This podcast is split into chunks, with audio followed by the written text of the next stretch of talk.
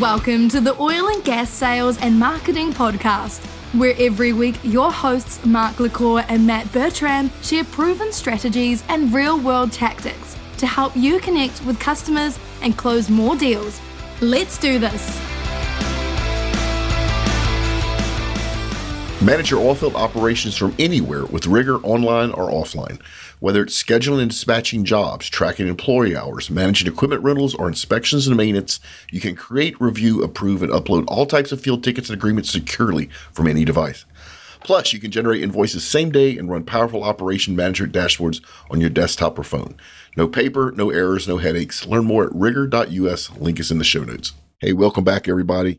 And if you notice the last one or two episodes, I didn't actually read the RigER advertisement because I pre recorded it. And then one of our listeners reached out to me and said, Hey, did you lose your sponsor? And I go, No. They go, Well, we haven't heard their ad. So evidently, my editors have forgotten to drop in the pre recording, which we did for our editors to make it easier. So if you didn't hear the RigER commercial, they're still our sponsor. We still love them. And I just have to fuss at our editors to make sure they drop it in at the beginning of this. Matt, we got another review. Look at this. They're starting to roll in. Yeah, this is from Keith Hanley from the United States. Got a five star. Got to listen if you're in sales. Mark and Matt bring a wealth of knowledge on selling and marketing in this old school industry. Tons of useful information, easy to listen to, and part of my weekly playlist. Great work, guys. Appreciate that, Keith.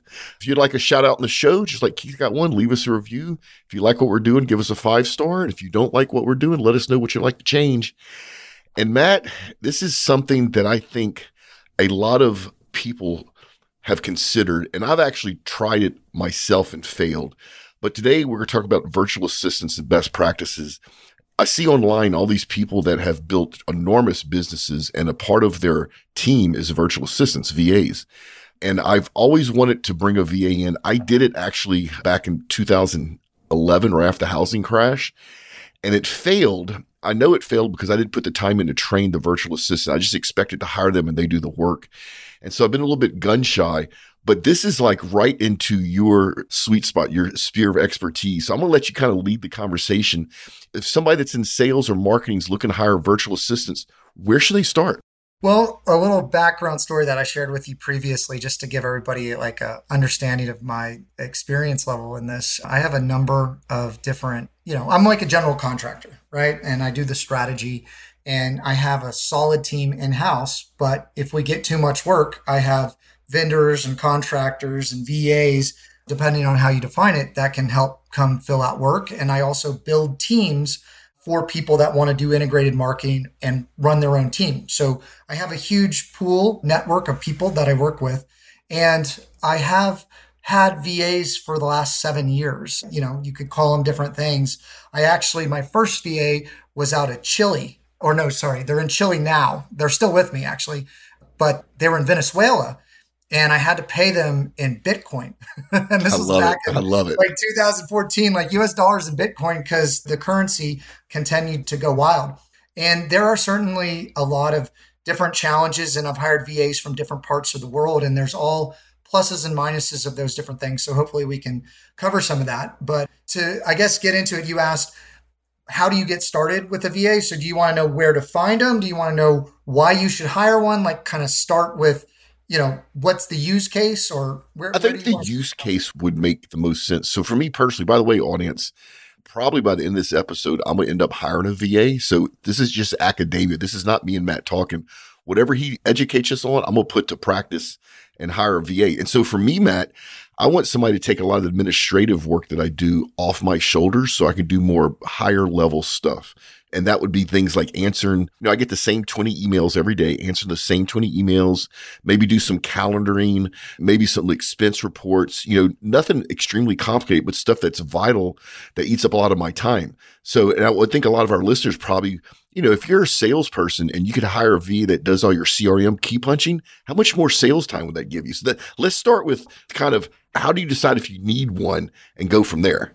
Okay, well, I can just give you examples of where I'm using VAs. And I'll even, I know we were going to probably say this towards the end, but maybe I'll include this in kind of the different tiers, right? So once you define what your needs are, you know, you need to come up with a standard operating procedure specifically of like what you want them to do. You also need to think about like communication channels. I know since COVID, a lot more people are working remote and using CRMs, and that's certainly helpful. But like you said a couple things. You said some administrative tasks, you said sales follow up, maybe you said some bookkeeping. Think about each one of those things as different skill sets and also different pay rates. Okay. And certainly there could be a VA that is like a Swiss Army knife that can do everything. But I actually like VAs really, really specific for certain tasks. So to give you an example, I use a overseas person to do my bookkeeping. Okay. And I actually used a third party agency that vetted the person, like found the person, vetted the person, has worked with the person, and I can just in time use them just a certain set of hours to help with reconciling our books, right? Because I, that's all I need. It's bookkeeping. It's really clear. Got an incredible person. KPMG, I think background, like fantastic. Now they are on a different time zone. Okay. So working with them, you know, setting times early in the morning, late at night. Sometimes, you know, you might send a video explainer, something like that. And that's where a lot of people get caught up is on the communication. Also, a lot of these VAs can speak perfect English. Some of them are even educated in the United States and went back home. Were you going to say something, Mark? Yeah, I was going to back you up to the different time zones. That's something that's really important for the audience to understand. So my one failed attempt at using a VA, they were actually in the Philippines and there's a difference in time zones and you have to take account for that. And I would think, Matt, what most of the VAs that you're probably going to pick up if you're in the US will probably be in a different time zone? Yes and no. I would say VAs for different skill sets too, right? I think that there's, I would tell you for development programming, Ukraine has been displaced a little bit, but Ukraine programmers, Russian programmers, really, really good, right? IT support, India, okay? IT support, India, customer support, big, big, big in the Philippines. You know, I've actually had the most success with integrating VAs with my team. Okay. So I understand the nuances of working with them, but my teams, like locally here, have had trouble with that because they want to communicate with them like right then on whatever it is. And so if you go to South America, if you go down, like, and I also have a Canadian that works for me and it's 20% discount. And they're actually an account manager for me. They were a podcast listener, and there's a client, and then he came on full time with me to, you know, he liked everything we were doing, he wanted to learn more but I get a 20% roughly discount on paying him. So you can go up, you know, you can go down. In South America, there's a lot of people that were educated in Miami, or if you're in Mexico, Texas, or New Mexico, California, and they've gone back home. And these are really well educated people. And, you know, I would say the world is also becoming somewhat flat. So the better the person is, the closer you're going to be competitive to what's going on here. You know, that was actually a talk of mine I did for University of Houston. But so in the Philippines, there's job boards. There's what is it? Online jobs, PH. You can go post your own jobs. There's microsites like from Monster Career Builder. You can go find people in specific areas and you would vet them like anyone here and you can hire an administrative person for less. And it's all on you to make sure you ask the right questions and interview them. And certainly you want to make sure that they understand the English because a lot of times people just want the job and their resumes are not correct. And they'll say anything to get the job and then also, what I found that you got to really be careful of is you got to have accountability because some of these people will get multiple jobs and they'll be billing like five people at the same time, sort of thing. And then they're not responsive. And let's back up a little bit because that's really important. So we've kind of defined the needs and we've kind of talked about different VAs for different job duties. But I never even considered that people would lie on their resume, which makes total sense.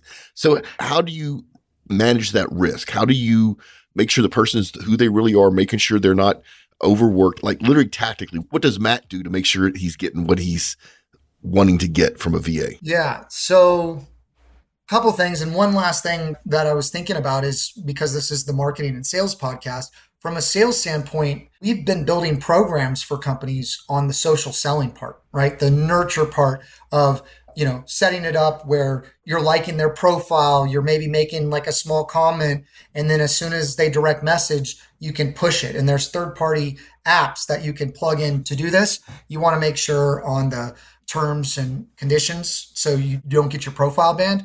A lot of people, I think, in sales are using all the automation. That's actually against LinkedIn. So, really, you know, like make sure you know what you're doing and why you're doing it and what the risks are, sort of thing, because you don't want to get a profile you built banned. But you can definitely do this as a company. There's a lot of opportunities to build programs to do social selling and nurturing and follow ups and sending them your notes and entering that stuff in there. So I think that the use case for salespeople is massive and it gives you that ability to be that superhuman. And automation does that too, gives you the ability to be that superhuman salesperson and give everybody the same experience, right? Okay, so how do you vet people? Funny enough, I was, like I said, at maybe like the first podcast we did in oil and gas, I was an executive placement recruiter for seven years, and I ended up selling my business in my 20s to an IT company that was moving in, wanted a footprint. Vetting candidates, there's a lot of different ways to do that. You cannot go off the resumes. They will copy and paste resumes. They will do anything to get the job to get that hourly wage because, you know, they're like, whatever you think you're going to pay them, it's probably more than what they could make locally, typically. Now, like I said, the world is becoming flat, but you got to be cognizant of that. And how do you vet them? Like, so Odesk, it's called Upwork now. There's like Fiverr. There's other third party sites that help manage some of that risk because you get to see job history, you get to see ratings, you get to see what they worked on, you get to see how many hours. And then the higher they tier up, the more expensive they get, the better vetted they are. I like to ask questions in the initial screening where if so I give them something, you want people to have attention to detail, okay, especially data entry and stuff like that. You need attention to detail. So I'll put something in the job descriptions like respond back, but also put purple giraffe. I love it. In the subject line, right? And because a lot of these people know English, but they don't know English well enough. And so if you ask them to do a specific task, you can catch that. There's also tools, which I think some of these platforms are starting to incorporate. You can ask specific questions, like, you know, that you want answers to, to know if they know the answer, not based on their resume, if you think they have the answer. And then you can also do video interviews. So, if at all possible, I would always ask for a video or audio interview because you can screen out a lot of people based on your first impression in the first 30 seconds. And yeah, it it'll save sense. you so much time, right? So, yeah, those are the few of the things. I mean, I would even say as we move through the conversation, never commit to a big task out of the gate. Definitely do a very small task that you need to check. And I would tell you that you need to check every time. I'll give you a story. I had a fantastic person that I had worked with for three something years everything was always great. Everything was always perfect. They were part of my CRM. They were like a contractor for my team, whatever. Well, guess what that person did? They ended up hiring other people to work on that email. and I wasn't checking the work as well as I should have been. And when I started checking the work, I was like, this is not you. Like, this doesn't make sense. Like, these are mistakes. What's going on? And she came out with it and said, I actually ended up hiring five people and like you got to understand like you're looking at solving a problem for you, but I would also encourage you to put something in their perspective and they look at Americans like, "Oh, they got a ton of money. It doesn't matter." And I would tell you Philippines specifically, I had hired probably four or five guys to do some pretty basic stuff and they stopped being available right? When I was having them, they took a long time to message me back. I used a tool called Hubstaff that I could monitor when their activity was. And also, there's the ability to take screenshots of what they were doing. And basically, you know, when I was like, if there's smoke, there's fire. That's what I'll tell you. If there's smoke, there's fire. I would probably cut as soon as you get an inkling that something's wrong. I'm a little bit more I don't know, forgiving or nostalgic. I don't know what the word is, but I want to give people the benefit of the doubt. And so I implemented that software and it was able to catch a lot of stuff. And a lot of people that were in protest about it were the ones that were gone. Right. And so adding a little bit of pressure to that. So again, there's like three tiers, right? So you can hire them on your own and you're at risk. And if you're a good hire, great. You can hire the same way. again, speaks English. Again, I think South America, North America, great. You know, I think the middle of the road, and if you're talking about hiring somebody, I would think that probably like Upwork would probably be the best. It's very specific to skill sets, and you can, you know, you got to work through the platform too. So there's a little bit of technology that you have to overcome in that. And then the last way is there's a lot of agencies, just in time staffing. I think we even have a host that works with a company that that's all they do. And so, you know, they usually mark it up 100 to 300%. But, you know, if you're paying 10 bucks an hour and they're good, you don't maybe care. 15 bucks an hour, you don't care. There's little levers, right? And it all depends what you're trying to do and how you're trying to do it. I would just say don't hire somebody and think they know everything and can do everything, even if they list it. You really want to evaluate their skill sets. I like to have specific tasks, define scope, define responsibilities, define check in, define reporting, define how to do it, and have that all prepared before I give it to them. Because I think a lot of the times people fail with VAs is they get busy, right? And they don't provide that full feedback loop, even though the VA's there like, hey, what do you need? How do I do this? I have a question about this. I got stuck. I don't have access to this. There's two factor authentication. I need an email like to get into this. And you just think that they're doing the work. And then, you know, they've sent me three emails and, you know, they couldn't do anything. Right. And also some of these people too, depending on what you work out with them, will just start doing other work that they think you need. And you got to be careful of that too. And then you get into, well, that's not what I wanted you to do. So, I mean, with anybody that's working remote, I think a lot of these things can apply. There's just different nuances. I mean, when we do SEO, multinational SEO, I end up hiring a country manager, right? Because I don't know the dialects. Like even in the United States, coke, pop, roof, roof, like different terms in different areas. You want to make sure that they're mirroring that. And, you know, based on the level of trust, based on the level of access. But a lot of these platforms are starting to give you different seats, different tiers. They're working to help facilitate a lot of this and working from remote teams. So Okay, so we've talked about defining what you needed. We've talked about determining what you need, whether you need one or many VAs. We talked about finding the talent and using platforms for that, which by the way, I'm going to take Matt's advice. I'm going to use Upwork and go find a VA for myself. So now we're in the process of talking about their skills, references. What else do you need to do, Matt? So let's say you found a VA, it passed your muster they're the person that you believe can help you with whatever job task you need a VA for. Once you hire them, what do you need to do to move forward? And before you even say anything, I do want to talk a little bit about making sure you train them because I think that's why I failed my first VAs. I didn't spend enough time training. Yeah. So one is remember their people. Okay. Remember their people. And I would say try to make a personal connection with them. I think that that's super critical. That's super critical with any role, any job. I would also say that you need to make sure you set aside time to train them and that you've done that prep work.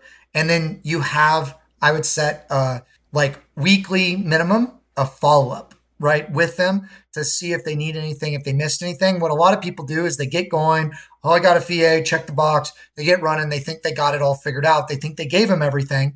And a lot of times we have a lot of stuff in our head that we don't get all that information out and communicate that to anybody and then they don't have a full access or perspective or understanding to do that i like to do you know i say you know two forms of communication so chat email or you know task video add a video to the task then have sop like the more ways you can depending on their level of understanding of english the more critical you need to be of outlining it step by step. But videos really help.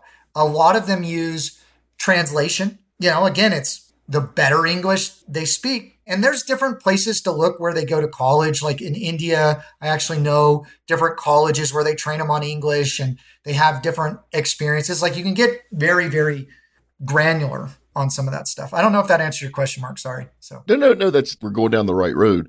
So making sure you train them. I like the idea of shooting video because even if English is not your primary language, if you see the task on video, you can learn it much easier trying to read it. And then if English is your primary language, having a video just reinforces what the text says. So before and after too. So show them here's the inputs, here's the output. That actually works really, really well. Here's what I want you to do. Here's the expectation of that. And there's other marketing things like if you're doing content like mood boards, there's briefs, there's different things you can give, but it's across the board. You need to give whoever's working on it all the information, but a before and after video, you know, and then description is great. So, yeah. Okay. So we found the person, we've hired them, we've trained them. Actually, let's back a little bit. Before we hire them, what do you think about a trial period to just make sure they're a good fit for both of you?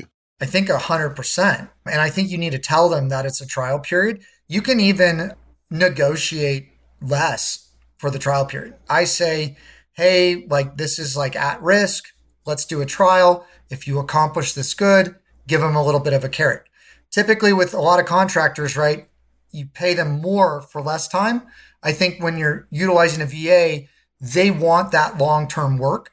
And, you know, depending on their experience level, they know you're their resume, right? You're their reference, they're their credibility as you move through it. So a lot of them will work for less and then you can kind of step them into what you need. References are tough. Okay. References are tough unless you use the agency, like you can see the references online. A couple people have sent me references. You know, I like video testimonials. I like text testimonials so much better. You know, people have called references on me and you know, I don't know. It's just like it's. Well, fine. I can tell you this: who would be dumb enough to turn in a bad reference? So we get that from the business point of view. People want to talk to our sponsors. Do they think I'm going to connect them with a sponsor that didn't like working with us? No. So it's almost worthless, I think, in today's world. Yeah, I mean, you want to see a video testimonial and look at their face and see how they're responding and how enthusiastic they are. And they say their full name and they say what they do and like it's a legit review.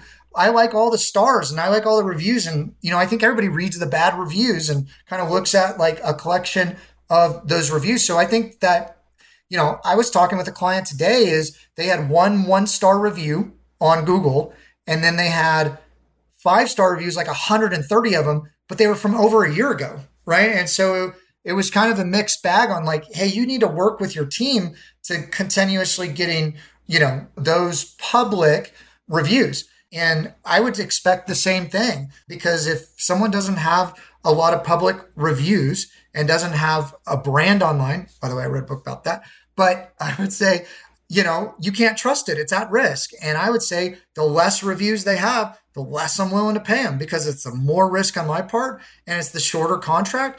But I also call it, I'm glad we talked about this because I almost forgot this analogy. I called it for a long time kissing frogs. Okay. I called it a long time for kissing frogs. So I give a lot of people a lot of small tasks, right? And someone would do a bad job, and that was just part of it, right? But then you'd find that one really diamond in the rough, awesome, like prince, princess, whatever. And then boom, now you have a great person that's affordable in your stable of people to work with. So, you know, over the last, let's say five, seven years, I've gone through a lot of people, right? But through that, I've found a lot of really good people and I've really kept that risk short. And now we have that process to work with them. And what, you know, like I said at the beginning of this interview, what I've done a lot is, you know, there's teams that want to build like an internal team, but they're not ready yet. And you're spending a lot of money on one person a lot of people want to buy like an integrated team already, right? Like they want to buy a skill set of people, but they don't want us to manage them as the general manager, project manager, whatever you want to call it, or strategist. Maybe they want to manage their own people and then, you know, use it advisory kind of, hey, I want to get your opinion on this. So based on my recruiting background, based on my marketing background, I've been building a lot of teams for people and then kind of handing it over and trying to corporate train them on being able to utilize that. And I'm seeing a lot more of that as everybody's trying to cut costs, you know, is like you can find the equivalent, like let's say on the very admin level, right? I would range a right out of school admin person, I don't know, 35, 40K if they're administrative, not oil and gas, oil and gas, like, you know, it's crazy versus the rest of the market. But if you compare that, you can get a five year experienced person for a fraction of what that is, or you could get five people or more. I don't know. I, you could run the numbers for that person. You know what I mean? And so, man, it's starting to become a different world. You know, I think everybody has to compete effectively on what they deliver, and everybody needs to lean into the skill sets they bring. I still believe that US client facing, US based people is better. I also believe customer service. I actually believe like the Philippines, they're going to compete with AI. I think AI is going to get really, really good on customer service. And, you know, a lot of people want to talk to a real person. I remember when I talked to a real person and they really helped me and they can answer the question. Yep. Like that makes a huge difference. So you got to evaluate all these different kind of levers and decide, you know, what's right for you and your company or you as an individual. You know? All right. So we talked about defining the needs. We talked about using platforms. We talked about making sure that you conduct proper interviews and tests. We talked about training, a trial period. You touched a little bit on payment. Let's kind of go back up a little bit because I'm getting ready to hire a VA based upon this conversation. So let's talk about range. So if you wanted an entry level admin person, what do you feel is about the right amount that you would pay? And then let's say you wanted a .NET developer that's really good, which would be on the high end. About how much would that be and how much would you pay? Just so people that are listening get a feel for the range. You know, what I would first say is ladders.com does a really good job. And there's other sites that do a really good job of giving you pay ranges based on country. Okay. And also region of country. I would take that into consideration based on who you're trying to pay, you know, and make sure it's competitive, but also like not astronomical. You know what I mean? I would say if you're looking for, like, I mean, again, like, what are the things, Mark, that give me the exact person you want to hire from like do you want them to speak perfect english? Do you want them to work on your time zone? Because some people in india and philippines will work at night. Some of these younger people will work at night. They're super hungry. Yeah so let's say i hire somebody that i want to be able to read and write perfect english not necessarily speak it. And originally i'm going to hire them just to answer the same 20 or 30 emails i get every day which is you know an hour or two a week logging in and i don't care what time zone they work I would say, you know, again, different levels of English have actually different kind of pay ranges. You know, four to six bucks. That's what I paid. Like depending on like if I was to find somebody to do that, depending on areas of the country, like I can tell you, like Chile's going through kind of a hyperinflation, so it's changing the rates. You know, but I think you could find really, really good person. Like four bucks is good. I mean, three nope. bucks is kind of like trial. Some people will do it. They're kind of getting into the business of doing VAs that they did usually like customer service, like in a big call center. And now they're doing it on their own. You know, they'll lie to you too on how much they're getting paid and, and everything. But I would just say, you know, start somebody between four and six bucks, maybe four and I wouldn't pay more than seven bucks. I think you can find really, really good so person. Let's say my next level up is I'm a salesperson and I want to hire somebody that speaks, reads, and writes excellent English that works on my timeline scale. And I want them to do all the key punching in my CRM and all my email outbound follow up. So it's not coming from automations, it's coming from a real person. How much should I pay for something like that? Depends on their level of experience, right? Depends on their level of experience and also how good your SOPs are to be able to do that. Just gut instinct, I would pay like that seven range as the bottom range to 11, 12 bucks. You know, if you want to be richer, then be richer. But I think 10 to 12 bucks would be, you could get somebody with three, five years experience that knows how to do it. Now, again, they're all going to say they know how to do it. So you got to kind of sift through that. But I think you can get great people. I have great people in that range. So, see, salespeople, if you want to spend more time selling and less time doing admin work, it doesn't cost you that much. And at around 12 bucks an hour for, say, six hours a week, all you'd have to do is close one extra sale a month and you've more than covered that cost and you've made your job easier. So, one of the things I would even tell you that I've seen salespeople do, depending on how much of the book of business they're managing, and again, oil and gas is different, right? But a lot of people in oil and gas are selling widgets, like high volume widgets, or they get referrals. I've started to help people build questionnaires and like canned emails for when you get like a new client to come in to kind of run them through a different process versus nurture versus outreach or outbound. You know, there's again different buckets. even these US based call center services, you can pay per minute and no conversation on like a quick discovery call, asking a few questions, or even customer service at night. You know, like these services, a lot of doctors use these kind of services. I mean, 20 bucks a month, like total to deal with a bunch of calls. Like even I get so many spam phone calls. I'm actually thinking about doing that now, which I haven't done that in a while, but run it to a call center service to pay per minute to just put it all and send it to me in email. You know what I mean? But because, you know, to follow Google policies, you got to be available to answer the phone, even though they never answer and you can never get them. It's just kind of do as they say, not as they do. But, you know, there's a lot of ways when you have these different skill sets to build workflows, right? To have people do different things and then, you know, really give them a very narrow scope. But man, you can like utilizing a call center or intake for new calls or even you know sometimes people want to answer their phone for the referrals or you know existing clients. Like there's so many different ways to layer it based on your business. You just need to map it out right? I think that that's the biggest part of it so. Yeah well this has been great. We're actually way past time. So hopefully audience this helps you not only figure out if you want to hire a virtual assistant but the steps you need to go through to be successful at it product review, we actually have a portable Apple Watch charger that Gaga King sent us. And unfortunately, Matt doesn't have an Apple Watch. So I am going to review this next week, and Paige Wilson's going to step in and do a guest review. She's going to review it as well.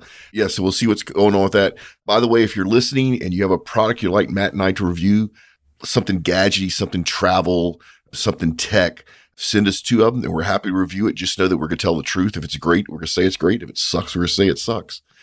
In the show notes is all of Matt and I's uh, social links if you want to connect with us on social anywhere there. Our insiders group, we're still working on it. This is time for our LinkedIn failure tip of the week. And you and I did not talk about anything LinkedIn fail or tip. I do have something that's noteworthy though, in that I opened up a post just recently and when I went to type, I got a prompt from LinkedIn saying, Hey, tell me what you want to talk about, and my AI will help you write your post, which means LinkedIn's jumped the AI bandwagon. And Matt, it impressed the hell out of me. So I was just messing with it. I just was trying to confuse it on purpose. And so I started talking about hydrocarbon oils, which is, you know, oil and gas. And I try to mix it up with essential oils, which is not oil and gas, which are organic oils people use for health and wellness type of stuff. And Matt, it knew the difference. And it wrote me an incredible post on how hydrocarbon oils are keeping the world running. And yet essential oils is old ancient technologies that's being rediscovered that people that want to leave a, more happy and centered life. like, how cool is it the AI was able to kick that out? And this is just the beginning of that. Well, so these large language models and why they're throwing them out there for free is every response you're doing, you're helping train it and getting it smarter and smarter. And I'm telling you that every aspect of every business is going to be transformed by this. You can see charts on different industries that are affected more even call recordings, they can summarize the notes, right? And like I was typing an email in Google and someone responded back to me. And the first part of the email, they answered the question, it disappeared. It like, and I was like, whoa, like, whoa, it read my email, it understood, and it said that is not relevant anymore to this thing. And it just deleted which, you know, plus minus that could be good or bad. But I was like, where did the paragraph of my email go? It just disappeared. So, I mean, this is going to be transformative in every industry, and I'm super excited about it. And I would encourage everybody to try to learn as much as they can about it and don't just use the buzzword. It's real. It's a real thing. Yeah, I suspect Mac and I will be doing an episode somewhere in the future could. about large language models and AI and sales and marketing because it's going to play a huge role there. All right, let's get out of here. So remember, folks, make a difference and not a sale. Check us out next week for another enriching and cheeky episode of Oil and Gas Sales and Marketing Podcast, a production of the Oil and Gas Global Network. Learn more at oggn.com.